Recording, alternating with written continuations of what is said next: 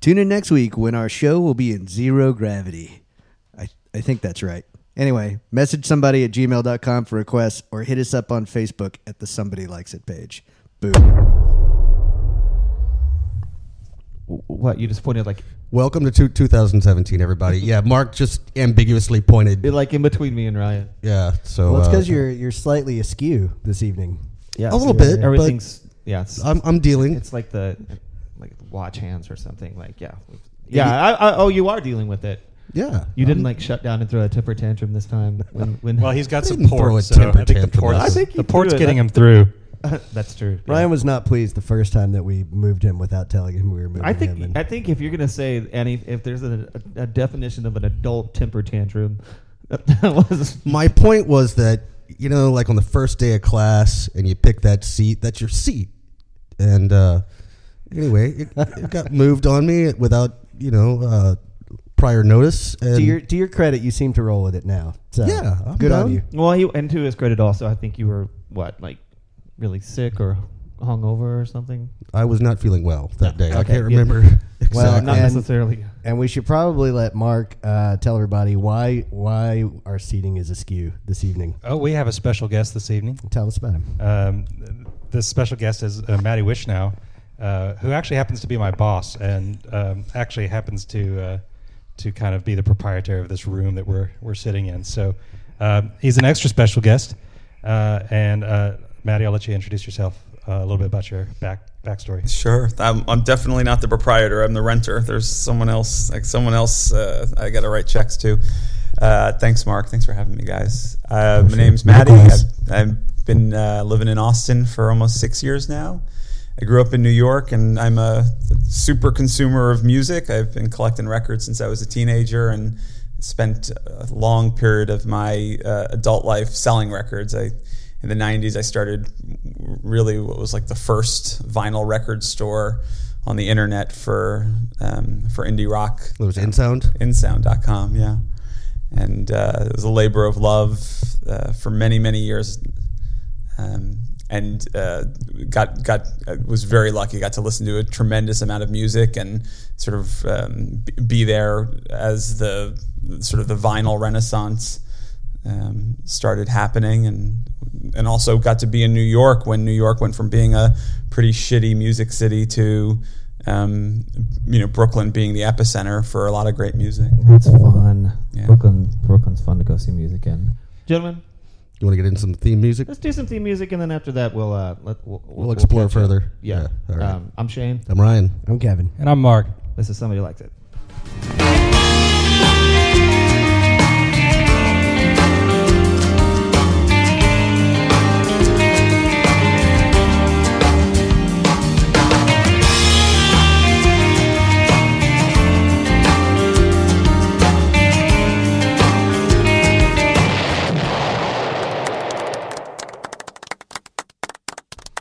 So the relentless celebrity bloodletting of 2016 is finally over. Good God! Yeah, like I- every time you turn around, it, It was, was carnage. like, yeah, just they were all taking year out people in the same families. You know. Anyway, Well, think about the fact that like how long have we been doing this show now? Like, and then last year it became Maybe like like, two a, and a half years, something like that. Yeah, it became a reoccurring segment on the show, basically half of the or three quarters Well, of the fucking year last year. And if you Yeah, remember, kinda. it actually started the tail end of 2015 because we started getting into this whole concept of Was it we, Abe we- Vigoda that we was were the- cursing these Yeah. Oh, these right, celebrities yeah. because we would mention uh, somebody and and that following week they would they would yeah, die. I said Merle Haggard, and then like the next week he died, like Yeah. before the next show. and then and and Lemmy was was part of that as Lemmy well. and And, then David Vigoda Bowie and- was kind of like the it just kicked off 2016. Prince was another one.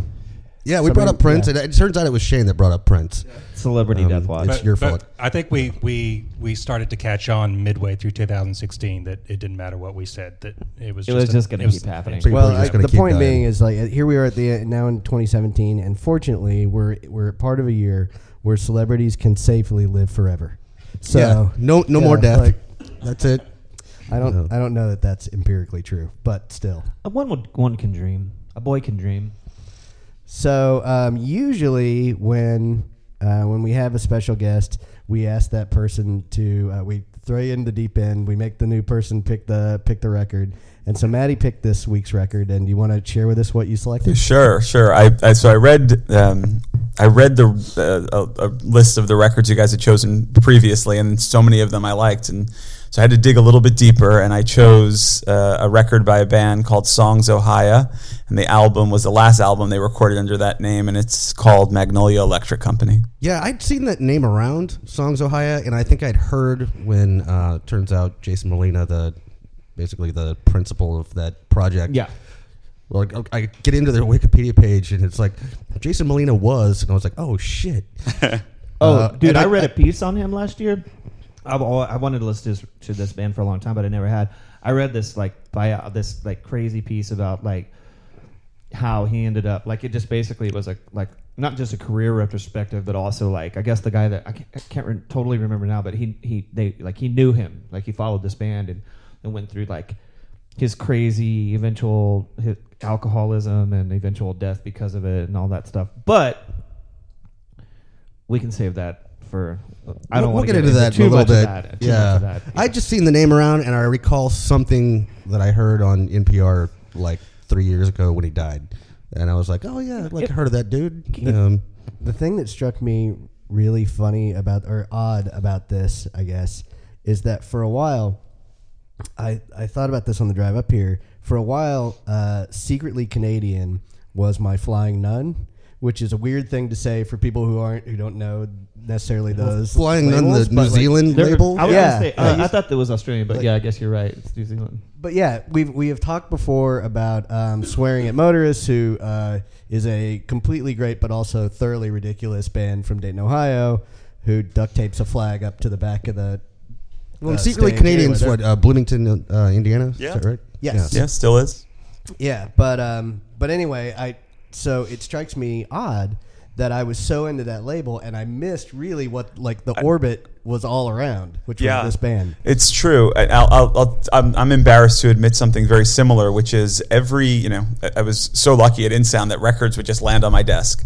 And I remember the first uh, Songs: Ohia 7 inch. I remember the first records, and I remember listening to them quickly. And it, I don't know if you guys remember a 90s indie rock band from Boston called Karate. You guys remember Karate? I remember karate. That's So- not ringing a bell to me, but go, go ahead. Uh, I feel like I should remember them. That's a great So band. I listened to the record, and, and it sounded exactly like uh, Will Oldham or Pal- the, the Palace um, Brothers Palace songs um, mixed with karate. And it, for me, it, I was like, this is just kind of boring. And so, as and then for the first three records, I just ignored them. And then fourth, fifth, sixth records, and he, he eventually changed the names under which he recorded. And then um, I finally listened to it, started listening to him right before he died. So this is like a this is almost like a midlife rediscovery of a band who was like right in my backyard, and I just went through like a Jason Molina bender it- right before he died. Yeah, I think I had the exact same thing. I, I, I've just in the last few years, um, it was always there. Like I always knew the name, but um, but there are a lot of friends of mine that I respect their musical opinion very much that love the shit out of this band. Myself, I think it's pretty all right. It's pretty good. It, it, it does answer the, the musical query that I've always had, which is uh, what would happen if uh, Neil Young fronted My Morning Jacket? Because Oh. here you go. Well, not co- yeah. I mean, there's.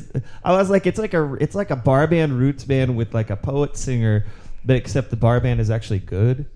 Yeah, no, it's, it's a solid record. It also is like kind of the male uh, Lucinda Williams. Yeah, I could see that. Yeah, better lyrics than Lucinda Williams. Uh, um, yeah, but kind of a languid pacing to it. languid Mm. pacing is good. Yeah, a lot of lot of there's a lot of. It's it's sort of like uh, the, the record. I, don't- I don't feel like it's meant to, to with the music to really stir things up too much. You know, it's more of the lyrics. There's not a lot of melody. There's like a lot of lyrics. I mean, the songs are are awesome. Some of them are great. The, what's the third song? Something simple. Keep it Uh, simple. Keep it simple. Yeah, Yeah. that song is that that's a standout. I really like the one that the other guy sings. Yeah, that's what I was Um, gonna say. And so, it's, it's, so the, for the first part of the record, um, okay, so yeah, solid band. I guarantee, not you know, don't I didn't love this record, but liked it pretty much, very much. Um, I think if I had seen them them live, I would have a totally different viewpoint. It seems like one of those bands that really would have killed it live, and then I would have just been would have been A one of my favorite bands. Yeah. And then the first four songs are good, are really good. And then all of a sudden, out of nowhere, there's number five and number six, the old black hen, where the other dude sings, and then Peoria Lunchbox Blues, where basically they hired Yoko Ono to sing. Like, I mean, like, what that's the fuck that's were they? Scout Niblett. I don't know if you guys. She's also I'm not- yeah, I'm not familiar with Scout her Niblett was- backstory. I also recorded, uh, if not for Secretly Canadian, maybe for Drag City, one of the two labels, and was also the center English, but for whatever reason was in in that Midwest indie rock folk scene, and she was a thing. There was I've heard the name Yeah. before. I didn't know who it was. Well, I'm not running out to buy any of her records anytime soon. We'll just say that. Do you? Uh, let me ask you this because I don't know his entire canon. Yeah. But I mean, like, do you find is it curious to you that somebody who is so prolific put out songs that were in many cases so measured and spare? And obviously, like that's not that's not he he varied his approach as he evolved as an act. Yeah. But I don't know. So the so before this album, the songs were even spare. So before this album, it was a lot of, I mean, two chord songs. I mean, it, it was like a Will Oldham or Bonnie Prince Billy record, like taken down to the studs. This was really a coming out. I- you know, this was. Part of the attraction of this of this album, first of all, Steve Albini recorded it, so that that loose in the room sound you hear is Recorded that. it is is the way to say it because he won't allow himself to be called a Be producer. called a producer. I didn't Right. know that until recently. No, he just. I mean, he he just. an this is the Shane. sound. He. Oh, this is the sound of the room, and this is the first time that Jason Molina um, had his own band. He recorded with mostly himself, and then um, since you mentioned Flying Nun Records, and we talked about New Zealand and Australia, he recorded an album with. Oh, they're not actually Scottish. Arab Strap. Is that band Scottish? They they are, They are Scottish. Okay, so they're not. Yeah. He recorded one album with Arab Strap as his backing band, but this was the first time he had a band. So it, this does sound different. And if you so his previous records are much sparer than this, and then his future records got more lush because he started being uh, he started experimenting with more like Americana sounds, and he found a little like very little bit of success there. But this was the watershed album. Well, do, why don't we listen to one of these songs off this record? Yeah. Um, do you have one in mind that you might want to? I'd want to start with the opener, which is called Farewell Transmission, which is, I think, about as um, appropriate of a, a title and opener for this album um, as I could have imagined. The whole place is dark. Every light on this side of the town. Suddenly it all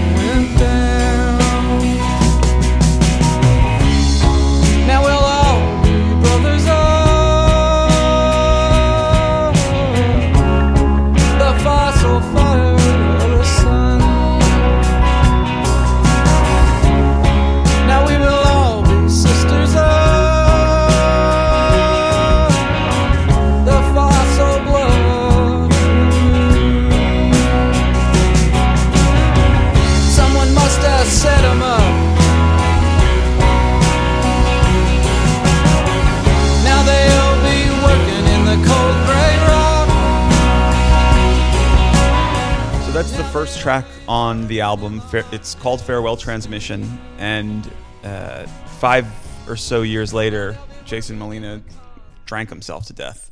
So this is this is it's hard to not read this as a suicide note, but that this song, if I, first of all, I think it's a beautiful song, and I take the uh, the Neil Young fronting "My Morning Jacket" as like a tremendous uh, Compliment. Compliment. Yeah. Yeah. the- no, I don't think he was. I don't think he was saying that in. Like Oh, I a- didn't. Take, No, no, oh. it's just that's that's immediately what hit me over the head when I listened to this thing.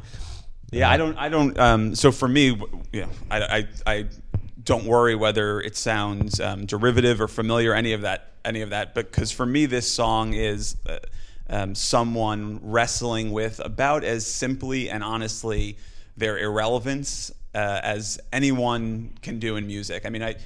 I, lyrically, um, it's om- it's almost as simple as the things that like Leonard Cohen would write. You know, when he says, when Jason Molina says, um, what does he say in that middle in that middle verse? Um, the real truth about it is no one gets it right, and the real truth about it is we're all supposed to try. Like that that is the existential that who has like I can't think of a lyric that's that's better at getting to the core of the existential dilemma. We're all gonna fuck up. We're not gonna get it right, and every single day we have to try. And there's He was something pretty self-aware. It would Yeah. seem. Yeah, the motherfucker could write lyrics, and there's no denying that. Yeah, and that's, that's I just feel like this is like it's a heart it's a it's a heartbreaking sort of alternative country rock song. Um, that's that's incredibly poetic, especially knowing what would happen over the next five years of his life. Yeah, that's some crazy ass tragedy. And like, I, the, his official cause of death was multiple organ failure. Due to alcoholism. Yeah, due to alcoholism. That's just, but that's just a crazy like. I don't know. It's just a crazy thing to like hear, like multiple multiple organ failure. Just 37 years old, and I think he was 39 actually. Was he 39? But And- young, But still, yeah, for sure. yo- like way too young. And you know, and he was from he was from the Midwest, and uh, he lived in you know he, he actually had a minute living down here in Austin. He recorded an album with Will Johnson, he, and and he, he lived in um, he lived in Ireland. He recorded an album with Glen Hansard. Yeah, um, they recorded some songs together, not even not a full album. Um, but ultimately, he spent most of his life in the Midwest, and I, you know, he, a lot of his songs, especially on this album, evoke sort of a working class spirit but I, I read his biography and he he went to Oberlin College. So he was like he was like uh, not that he was upper middle class, but he went to this up fairly uppity liberal liberal arts college. And I just wonder what you know this kid who might have been a kid like someone I would have gone to college with went on this trajectory where he had this like tortured genius that ended up ended up the way it did. I think you know a lot of times that stuff starts with just ambition, and then you just it just takes you sort of like it's the cast of characters that you kind of take on, and then you become a character within that, and you become a character within your songs, and then you have this idea of what it's supposed to be like. To, I mean, how many countless countless people got hooked on heroin because they heard Keith Richards was a heroin addict, you know, and this it's there's there's I- that I suspect there's some truth to that, perpetuates yeah. itself. Yeah. But you you you actually kind of bring up a, an interesting uh, counterpoint here, which is that it, the point's been made that like for for a record that is kind of associated with an artist who ended up drinking himself to death, it's not really a drinking record. It's not a like You're not it's- gonna be hoisting a pint. here. No, there's a, there's a Swing. sober record. Yeah. oh. yes. Well, well, there's. I mean, there's a couple. so, there's a couple songs about him trying, about him really trying to be better. There's a song about you know. There's a. I think it's the second song on the album where he's going back to his ex, his ex who has clearly strayed while he was gone, and he he's like I'm he's like I'm back. I I'm trying to live clean, and I come back, and uh, you're not you're not the person. That, that I left. Um, no, it's. I think it's a very sober record for some. And I, he might have been sober during the So recording of this record. This uh, I'm I'm checking my timelines, but I think this was about around the time when he first started going into programs to, to try and, and battle what obviously His was- affliction. was his Yeah. yeah. that's what this record feels like to me. Someone who is in the battle, someone who's uh, who's d- thinks they're not going to win, but but is trying about as hard as they can.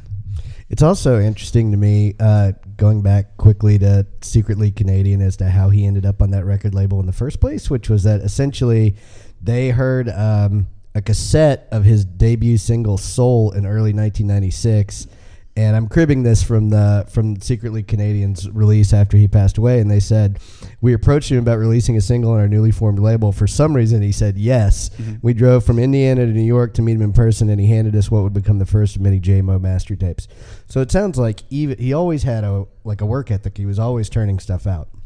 Dude is prolific, if nothing else. Yeah. Uh, like constantly putting out releases, and I've, I've just discovered this, you know, in the last week researching this. But like, you know, may have had his demons, but didn't stop him from working. Which is why it was kind of great that he did that, and it's a shame that he didn't actually do a tour with Will Johnson. But I mean, that that's the most prolific motherfucker I've ever met in my life. Like, Is he? Uh, is it Centromatic? yeah, yeah, yeah, yeah. yeah. yeah. Among various other many Various projects. Thunder, yeah, yeah, yeah. South San Gabriel, Will Johnson. Yeah. Other Yes. bridge He- he- names. That's his name.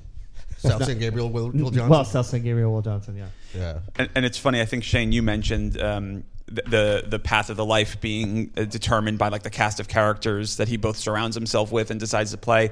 A, lo- a lot of the um, uh, posthumous biographies on him talked about that basically that he was a compulsive liar. That he would I saw that. that he would just like, uh, almost in like a Bob Dylan esque way. Like when you read more about Bob Dylan, like Bob Dylan saw himself as just like a set of vaudeville characters. I, I don't, I don't, you know, I have no reason to believe that Jason Molina um, thought about it in those terms, but he, there, he definitely he definitely wanted to sort of craft a a version of himself. Well, when you uh, say liar, you're, you're not saying it like um like he was a dick. You're saying it more like he it was like a big put on. I'm guessing. It, uh, somewhere in between, I think it's unclear. I mean, I think some people were like, we he was lying. He would lie about things randomly all Some the time. like Sometimes, he's, a, he's pathological, and some people are like he's a he's a storyteller. He's Right. a- he Yeah. spins yarns. it's unclear. He's doing Yeah. some kind of Andy Kaufman esque. Well, I I mean, it, well, it- stunt It, doesn't have. To, I mean, it could be. It, it could very well be both of those things. I mean, it just.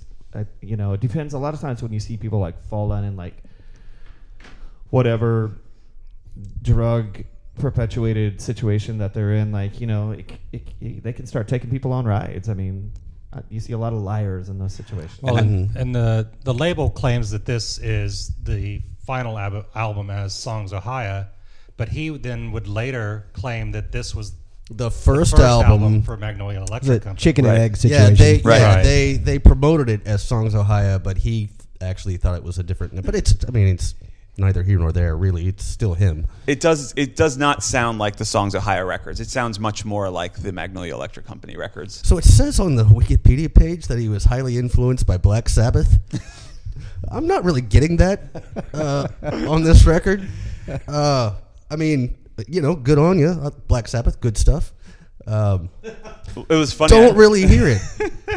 the, the some of the early records, uh, "Didn't It Rain" and "Lioness," I, are really stripped down. I mean, like I said, th- some of those are two, uh, the same two and a half chords for entire like the entire album, and it. Re- I, I could, I mean, I could, I could imagine describing it as like Will Oldham fronting Black Sabbath. I kept, but I stripped kept down. thinking Waldo when I was listening to this. I was I was thinking like, would it be amazing if somebody just went in there and like dropped in like he was highly influenced by Carlos Santana, like, Right, stuff- right. stuff like, that, no, I mean, it seems like somebody was just making a joke on the.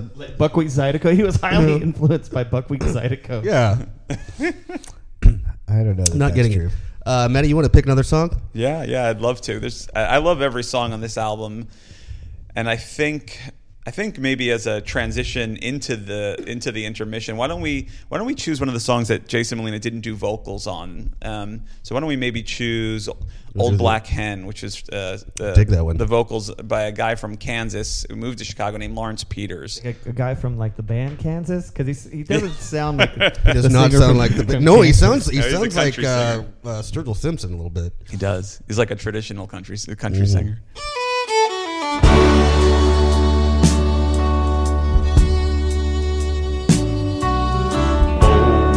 Black hen, is that you again? Singing the bad luck lullaby. Come right on in, cause it's midnight again. Time for the bad luck lullaby.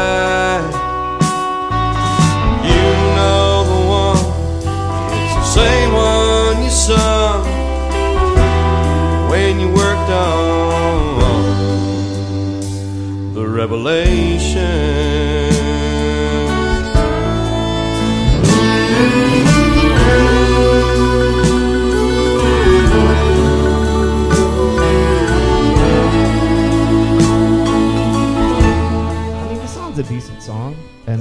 And, and think it's like, a good song. and the guy's a pretty decent singer. It's just it comes so far out of left field compared to the first few songs. Oh, I thought like uh, my I did Spotify had like skipped to a different record or I- something. I, was in like I'd hit something. I, I was in another room, and, and like I had to go back and be like, did it just did it go to another record? oh, and then the song after it's got like a with female Yoko singer. Ono. Yeah, Yeah, and so I, I was really confused. Um, however, do dig the song. I mean, it's a good song. it's Um, kind of like you know if you think about uh, Albini and recording this live, it's almost like it was all just done in one take, and this is like this was his his bathroom break, Molina's bathroom break. he, he goes Yeah. off, he leaves the stage, and and and a couple Comes people back come on and he to, liked to You know, sit in. and it doesn't it doesn't sound like a pavement record at all, but it but it does like I could I had similar thoughts about like this all sounds like let's sit down knock it out in one take. It's not doesn't feel like it's overproduced, even with a big. I like the attached to it. sound. I like the sound of this record, but Yeah, I, I love the sound of this of this record com- compared to his other records. Like I said, I um, it, it's his early records are an acquired taste. Now I've acquired that taste, but I acquired it. This was sort of like the gateway. This was the gateway for me, and I think of this record a little bit as like Jason Molina's Last Waltz. where he kind of got some friends together and he's like, "Hey, this song, there's a country song I wrote, and I got a I got a buddy who's in town, and I'm gonna have him sing this song." And he was friends with Scout Niblett through uh, through the through the scene as through the Midwest scene as well, and you know, I'm gonna have her sing one of my songs and. I- I also think this is a song of Jason Molina kind of just showing off, like, "Hey, I can write a hell of a country song."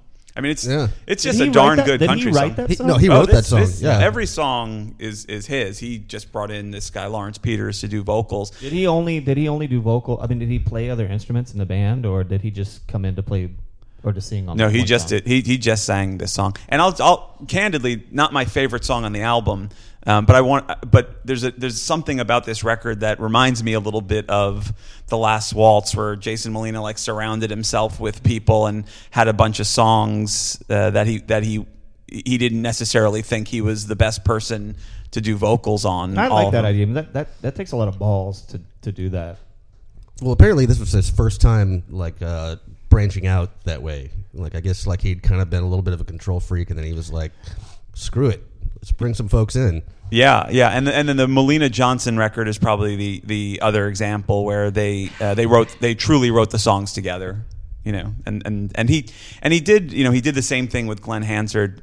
Um, apparently as well. So I think as as he got older, he was or as he got older, he started being more comfortable collaborating. Also, what is it about being friends with Glen Hansard that Steve keeps killing musicians?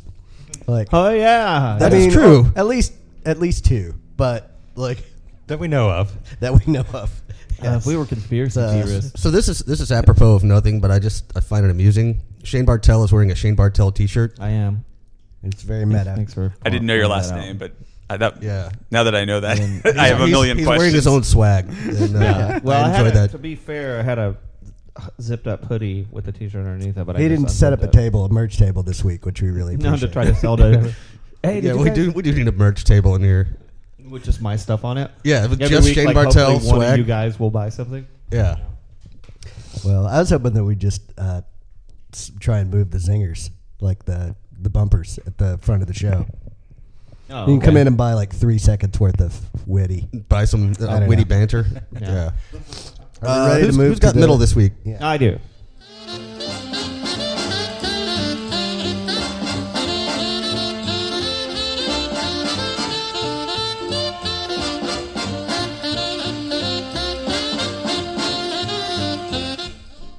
I knew that um, that this week was going to be somewhat of a, a downer record. I mean, great, pretty pretty listen, but I knew the conversation. Good record, but man, yeah, that is a downer. Well, it's, Like, it's not it's not just a downer record. It's the fact that like he just recently died, like in this incredibly tragic. Well, and way. it says personal life. Like he was estranged from his wife. They had no children. Yeah. Like at the time of his death. Yeah, I'm I like, mean, there's it's a heavy, Damn, heavy dude. shit. So I, I thought I was trying to think of something to, to to bring a little levity, if possible. What do you got? Like Barbie girl coming up or something? No, not like that. no, I'm going a little bit further than that. But um, I don't know. So I, I went through a few things, and this is a video that I've really been wanting to bring to the show, um, and that's um, "I Want to Sex You Up" by Color Me Badd. And Yeah, that's So- change of pace. That is change of pace. That's yeah, some levity so, right there. So, Mark, can you can you cue that up for us, and we'll listen to um, "I Want to Sex You Up" by uh, Color Me Badd.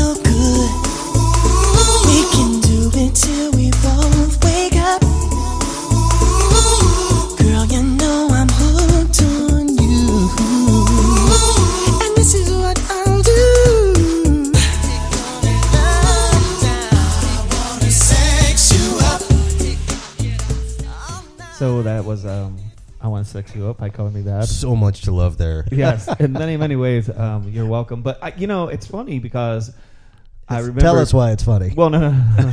There are lots of reasons aside, why it's funny. aside from aside from the video itself, one of the "Color Me Badd" singers. By the way, it's bad uh, "Color Me Badd Bad with two D's. with two D's. One of the one of the the the singers. Um, he looks remarkably like Kenny G. a lot. And I almost, I almost decided this week that I wanted to play "Songbird" by Kenny G, but I I did the last minute decided Dude, I that was, shit's not funny, I man. I know you think it's going to be funny, I'm, not, I'm not gonna do it. but like it's just a dick move. But I would. That's why I Don't do that. I didn't want you to have to suffer through it. yeah. Color me Uh, bad. Well, thanks. So, me thanks for this respite. Yeah, you're welcome. So there, uh, this is much more amusing. Um, two, the only two things I know about this group, as it were, um, they're from Oklahoma City, which you don't. I did not know that. I You thought don't- they were I like a Philadelphia thing. I would have guessed Long Island or yeah, New Jersey. Yeah, you don't Yeah. often see like like uh, s- like R&B groups like that come out of Oklahoma City. Um, Not a ton, and, no. and now, so the main guy, the main singer, the guy with like the pencil thin mustache and like the, the, the sunglasses, the round ones that flip up. yeah, the kind of Vanilla Ice looking dude. Right. Um, he uh, he is actually left the music industry, or uh, as of a couple years ago, I saw this like what are they doing now kind of like show or something like hung over on a Saturday, and uh, he he put on about 150 pounds, Jesus. completely unrecognizable, and he owns and operates a tire shop in Oklahoma City. That's kind of awesome. Yes, it's awesome. But Well, you could not go further away. Like he looks like the kind of guy that would have a big like hunk of Red Man chewing tobacco and you know while he's changing out your tires and then like somebody goes By the way, I used know, to by be the way I used to be the lead singer of Color Me Badd. So all of the R and B sort of rushed out from his body. Yeah. There is no R and B left in him. Well, No. Oklahoma sucked it out of him Oklahoma, kinda yeah. think- he went back to Oklahoma and he has and he operates a tire shop now. I kind of think that if awesome. you're if you're gonna let yourself go though, like really let yourself go, like all Well, the he way. really oh yeah, did. like, Yeah. Dude, all the way I- out. I- I'm Like, telling went you, man. full the- bore. You know, like if when you go to the, you know, like the the whole like uh the faux like working man garb that Larry the Cable Guy wears, you know, with the sh- with the shirt sleeves torn off and the the c- the work shirt. Well, that guy like had that on except for real, and he I- like puts like he like fixes your flat tires and shit. what I That's- would love that's to great. see would be like the you know kind of the behind the music interview of like bands like this and all of these these type Milli Vanilli acts or whatever that um, didn't see grunge coming. And then, like you know, like a hiccup later, it's like, yeah, no, those guys was are mind flannel. Yeah, Like, ninety one. You guys said right, nineteen ninety one. It was, it was a yeah. that was- it was right, a hiccup the later. changeover. Yeah. I will Um, s I will say this. I want to say one other thing. I, I don't. I, I have two takeaways, but you go first. I want to comment. I just want to comment quickly on what you said about Milli Vanilli. I mean, say what you want, and I'll say what I want, and we can laugh all goddamn day about it because it's really fucking funny. But those guys actually were singing, so at least there's that. And they, Oh, sure. they, they, get- they had nice voices, and they could fucking dance, Actual so. singers and choreography and whatnot. Well, yeah, I mean, it's not our bag, and it's f- pretty goddamn hilarious. But like, All right, so I you want- feel I feel like Andy Samberg has made that's a exactly career. going to be call. one of my two points. Good call. Yeah, Well, the first one is that um, it's like a companion piece to Candyman knocking boots. Uh, Yep. And the second, without this shit, uh, no dick in a box. no dick in the box. Yeah. I Yeah. just remembered as soon as you said that, like when he's he, uh, I think uh, um, Justin Timberlake does have those sunglasses where he flips them, or one of them flips them down, like the same sunglasses Homeboy was wearing in that video right now. Yeah, th- like they owe uh, a huge debt of gratitude to this band and apparently to a tire Well, shop in yeah. They should Oklahoma. at least go get their tires changed or something. Yeah. Yeah. Well, if you are in Oklahoma City, Andy Samberg, um, Go get your get your tires tire changed. serviced. Well, now, so dude. now I saw this just a minute ago on Wikipedia that apparently they are reactive as of t- 2011 with three of the original members or three new three members. minus the really fat guy. Well, I don't know. I don't know. Uh, do, you, do you mean that they're active again, or that they're just That's- that- that- acting as it- Color no, Me Bad it and then says- it reacting says, to like, on- things? that's what- 'Cause I don't- that would be fascinating. I don't know who the members are now if they were the same members as as they were at the time. But you know how it says like years active, like 1990 through 1996, and then it skips and it says 2011 through, you know, now. Weren't there like two different versions of Frankie Goes to Hollywood that were extant at the same time, and there was like controversy as to which one was the real one? Was one of them no, in no, no, no, Hollywood? No, that would no. That there I would was. There, I definitely know that there were two different versions of um the the band When in Rome. We talked about that before. There's like When in Rome featuring so and so. I think Frankie Goes to Hollywood had the same thing going on, but I could be wrong. It's happened I- once I before. I- you know what I know about Frankie Goes to Hollywood? That "Relax, Don't Do It" song. That's, Yep, that that's the that- thing to that know is about the them. Extent of my Frankie Goes to Hollywood knowledge. Period. All right, can we put a fork in this part? Yeah, let's let's. I think we're done here. Uh, let's get on back into some Songs: Ohia.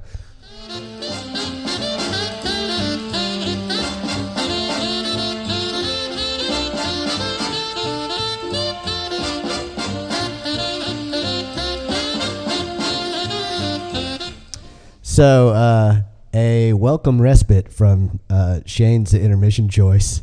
Uh, let's go back and talk a little bit about um, Songs: Ohia, and I guess the you know the last track that we that we spun um, was a departure.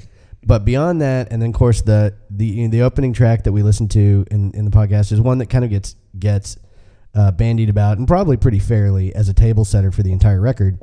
Um, Maddie, you're you're on record as saying that there's not a track on this album that you don't really appreciate for one reason or another. Um, was there anything as you've gotten to know it that surprised you in one way or the other? Well, I, I, I think you guys probably hit upon it. I think the Scout Niblett song is is is the the one song that when I listen to it, I say that bears no resemblance to uh, to the rest of the album, just because her voice is so Abrasive. is. I call it abrasive. She kind of has like a like a Billie Holiday thing, but it's not as not as good. That is the craziest thing I've think ever that's heard generous. my I think life. that's generous. Shrilly no, no. I'm, I'm not saying it's and as Billie good. Holiday saying like I mean like as though somebody were like taking the air out of a balloon and like and completely tuneless at the same Right. time. I'm just saying there's a little bit. Uh, I'm not saying it's anywhere near as good. No, it's not anywhere near as good. A little bit of Angel Olsen though in that. I I'm- can see that. a little bit of that. It's an acquired. Peter Olsen stole better. It's an no, it's an acquired taste. So I think that's probably the one. That's probably the one song. But but for me, for me, the the album there's something just big and sprawling about the album, and it's got there's some there's some messy there's some messiness in it. But also, we talked a little bit about the recording. There's some messiness in, in, in the sound as well. It's all there. He's letting it all hang out. Uh, so I, I, for me, that's also part of its charm. Recording being a little bit messy doesn't bother me at all. No, my, me neither. However, um, these songs don't like. Uh, they take their time getting there. They're Some of patient. them are long. These are patient songs. really long Really songs. long. I'm like, oh, it's only eight songs long. I'll, I'll be. I'll get through this real quick. Nope. Uh, 55 minutes later, right? Yeah. So this is this is for me like I, like this is a Neil Young album. This is this That's is the, thi- thi- first thing I went to. There's yeah. like an immediacy to it. There's a, I'm going to try some stuff, and some of it's going to be awkward. But my heart, you know, my heart's on my sleeve, and uh, you know, it's much less political. You know, he's not a political guy. He's a better lyricist than Neil Young, I think, quite frankly. Well, Um, and, but- and, and I love Neil Young, but there's I will say this, and people will laugh laugh at me and, and have before. I don't think there's a Neil Young album that I like as much as this album. There now there's uh, period. Actually, I don't. I think there's a bunch of Neil I Young songs that I on like. that, yeah. Yeah, I'm kind of that way with Neil Young. Like, I don't think I've ever listened to a whole Neil Young album that I was like, know yeah, what? nailed it. Neil Young, But there are certain Neil Young songs that I, I think are And great. half half an album maybe. happening. Right. You know, Lars had this whole. I think we may have talked about this on the on the show before, but there are some bands. Your friend Lars, uh, my friend producer. Lars. Yeah, he uh, he said like I was talking about the band James one time. He said, you know what, that band is the band in the most need of a greatest hits album. And Right. Same thing with Squeeze. Squeeze has a greatest hits album, and that's by far the best fucking album they ever put out. Like Yeah, there there is no like 100% great James album. There are great James songs. Right. There's amazing James songs, but but it's sort of the same thing I think with Neil Young. Like like there are a lot of good Neil Young songs, but man, there's a lot of unlistenable shit. Well, like, I have oh, I got almost every Neil Young record before 1980 on a shelf, and the record I play most is Neil Young Decade. I play the greatest hits more than I it's- play. right. It's the best. Well, and you're supposed to be embarrassed about that. I, I Like, should you be, know, but I don't play Harvest. I don't play After the Gold Rush. You know, I, I, but but but both of those records have great both both of those um the title tracks on both of those so, uh, records are are amazing but there's like you know it's they're they can be tough listens especially if you're you know like Neil Young if you're not like a just a diehard Neil Young fan for whatever like you ran into him when you were in high school or something like that the hits or the greatest hits you know are good but you know that's why the that's why there's greatest hits albums or there should be Well, and you know, like I, I think we should address this at some point. Um, it shouldn't be embarrassing to love greatest hits compilations. It shouldn't be embarrassing to love the hits from certain artists because, like, that's why they're hits. Well, there's two fucking reasons why people do that stuff, man. They're, They're, they're like they're not a real fan if Right, you don't they're like not if you don't fans, like the deep tracks. Yeah, there's like that- sometimes the deep tracks suck. right. You're, right. you're reason they're deep. They're buried for a reason. Yeah, uh, you know it's it's okay to, to like stuff that's like really catchy. Well, but I think a lot of times people see the greatest hits records, and you know, rightfully so, as deliberate cash outs by the labels. You know, an attempt to either get money from an artist that's leaving the label for another label. That does or- happen. And so I think Mhm. a lot of times people see that as just really crass and cynical. But also, yeah, hey, you don't know the deep cuts. Yeah, like you don't you're not a real fan. Well, and let's be honest, like part of what you're talking about is the aesthetic of the album as a as a you know delivery device, which is like it's frankly like the model's just in many ways like in many ways has changed. Um, we're seeing some some of that traditionalist approach that is starting to seep back in, but but generally speaking, it's like as a unit of like ten songs, twelve songs, or whatever. Um, you know, they're just not consumed the same way. I'm a big fan, by the way, of eight song albums. Uh, other, you know, other albums that would have been too um, well known to have proposed. I, w- I was thinking about probably the album I've listened. The two albums I listened to most in my whole life are Television, Marquee Moon, and Van Morrison Astral Weeks. Well, we've Two already eight- covered uh, television. Right.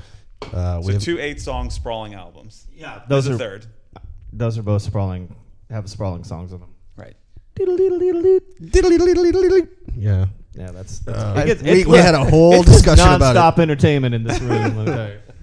and and so I think back to my teens and early twenties, and the albums I liked most then were really like angsty albums. And then I think to my early twenties and thirties, and the albums there, by and large, were ones where I was looking for like inspiration. But this is like a middle age album for me. Like this is an album of my forties. This is like um, this is like the hourglass is maybe turned over. What the hell, do, you know? What the hell does it all mean? That's so you got to be in that place to to be okay with this record. Yeah, I could see that. Well, do you have a uh, third song? Yes, um, okay, I- queued up. It wouldn't be appropriate uh, if we didn't uh, end on the big, maybe one of the bigger downers of the album. Why don't we put on uh, John Henry "Split My Heart"? Stood on the 66 highway.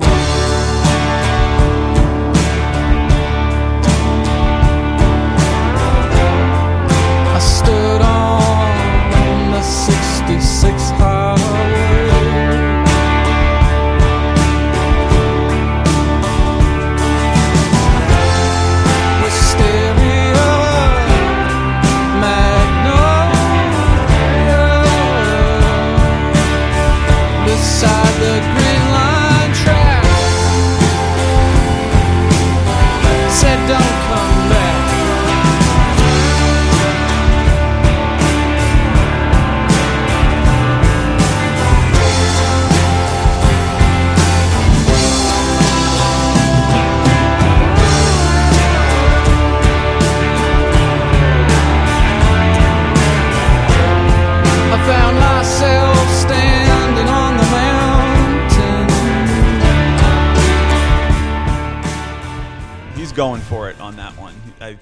For me, that's I'm picturing him standing up on the mountain, basically saying like, "God, take me." He's, he's saying, you know, I got this giant heart. It hurts too much. Just take a hammer and break it for Well, that's me. what what's the legend of John Henry is that he was like trying to like uh Beat the like like, locomotive? like He through was- a yeah beating th- the mach- he was the beating the machine. machine. Yeah. Yeah, through a make- to mountain or something. A tunnel. Yeah. Yeah. Yes. And his heart burst. heart exploded. His heart burst. Yeah.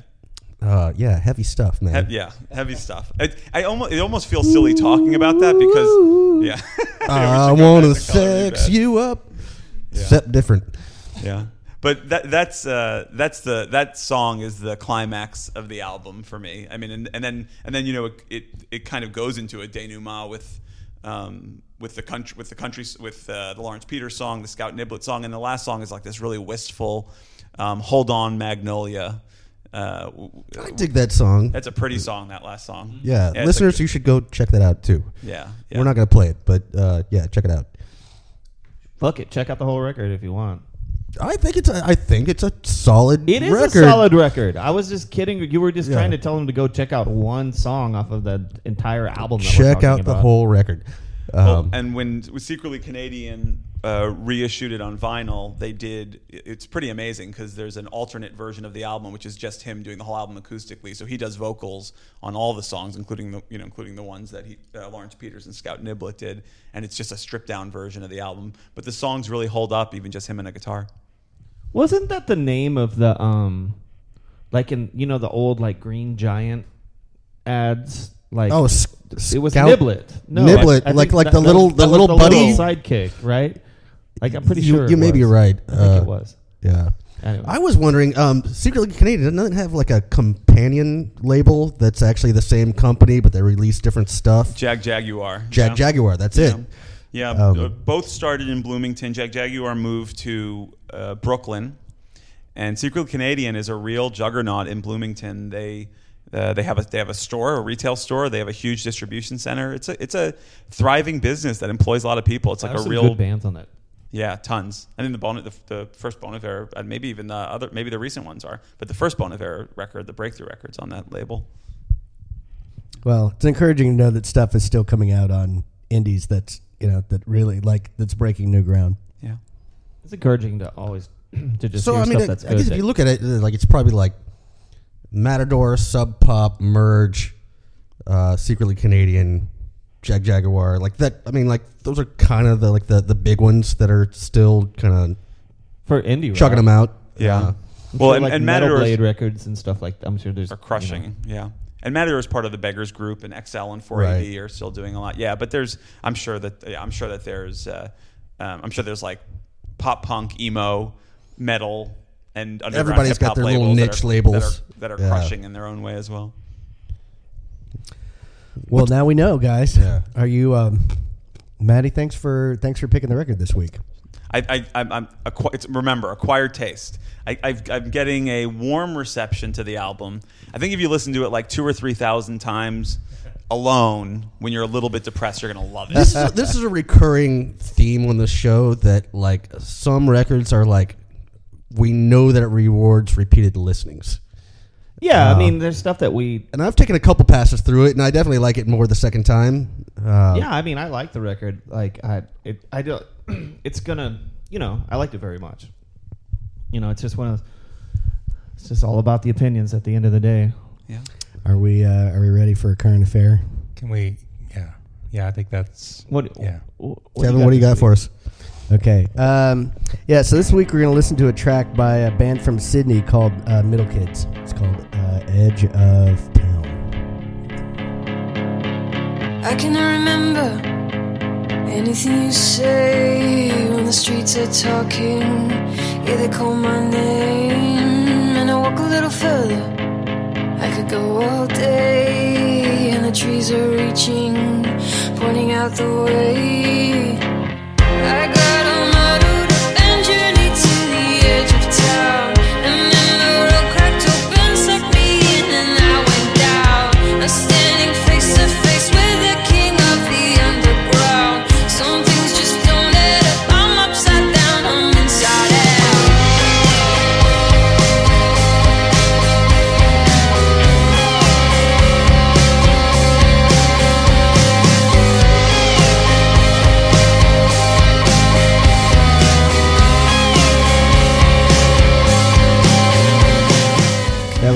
Joy, lead singer of the Middle Kids, band from Sydney, Australia, and uh, she's got something on her mind. So, Evidently. I heard about that a couple of times. So, um, I draw no parallels. Like, like normally, you know, when I hear something new, I immediately go to like the There's things that it reminds me of. I don't have any. There's some '90s stuff like Like, like 90s belly, maybe No, a little. There's a little bit of belly stuff, but I mean, a lot of British, like, I mean, but it, it, you got to put it in like early 2000s. Like, you don't just put put you know connected dots and stuff like that. That song fucking kills. It's a great song. It's a like I great just, song. I just Yeah. normally have uh, like uh, comparisons, and I don't have any. Well, Really. you know, so that says two things. Number one, you shouldn't always try to fucking have comparisons to shit. I don't mean to. They just show up. Well, I don't know.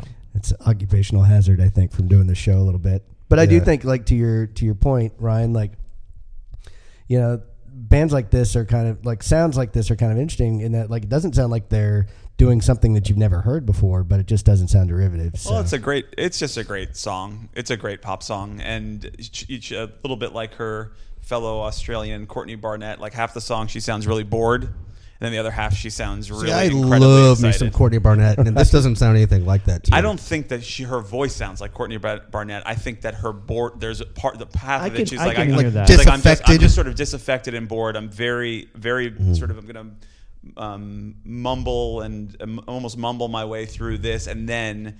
And then she she gets a feeling, and then you It know gets then there's- cathartic Then there's a rave later up, on, right? yeah. And then it happens. The video made me think of uh, that one by uh, Car Seat Headrests that we. Oh, yeah, yeah, yeah. Kind of the the old house, the bands hanging Yeah. out in the old house. yeah, house. I think the, I mean it feels like kind of a the familiar seventies motif. wallpaper. And Yeah, it Yeah. kind of had the same like kind of washed out thing. Yeah. just sitting here on a couch playing my hit song.